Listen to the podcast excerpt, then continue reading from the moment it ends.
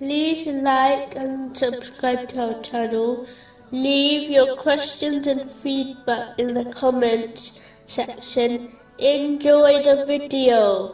Continuing from the last podcast, which was discussing chapter 8, verse 65. And if there are among you 100 who are steadfast, they will overcome a thousand of those who have disbelieved, because they are a people who do not understand. If Muslims desire true wisdom, which benefits them in both worldly and religious matters, they must learn and act on both the Holy Quran and the traditions of the Holy Prophet Muhammad.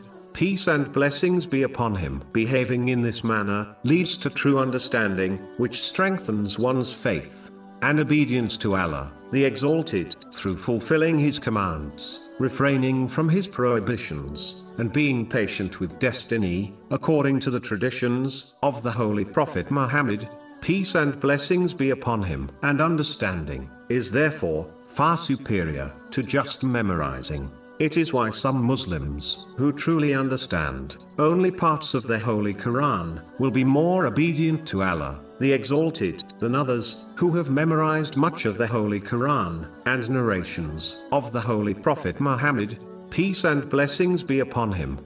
Moving on to chapter 8, verse 66. Now, Allah has lightened the hardship for you, and He knows that among you is weakness. In a narration, found in Sahih Bukhari, number 39, the Holy Prophet Muhammad, peace and blessings be upon him, advised that religion is simple and straightforward, and a Muslim should not overburden themselves, as they will not be able to keep up with it. This means that a Muslim should always lead a simple, religious, and worldly life. Islam does not demand Muslims to overburden themselves in performing righteous deeds, but it in fact teaches simplicity, which is the most beloved religion to Allah, the Exalted. According to a narration found in Imam Bukhari's Adab al Mufrad, number 287, a Muslim should firstly strive to fulfill their obligatory duties, which are undoubtedly within their strength to fulfill,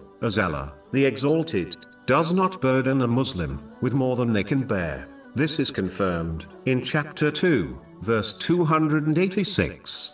Allah does not charge a soul except with that within its capacity.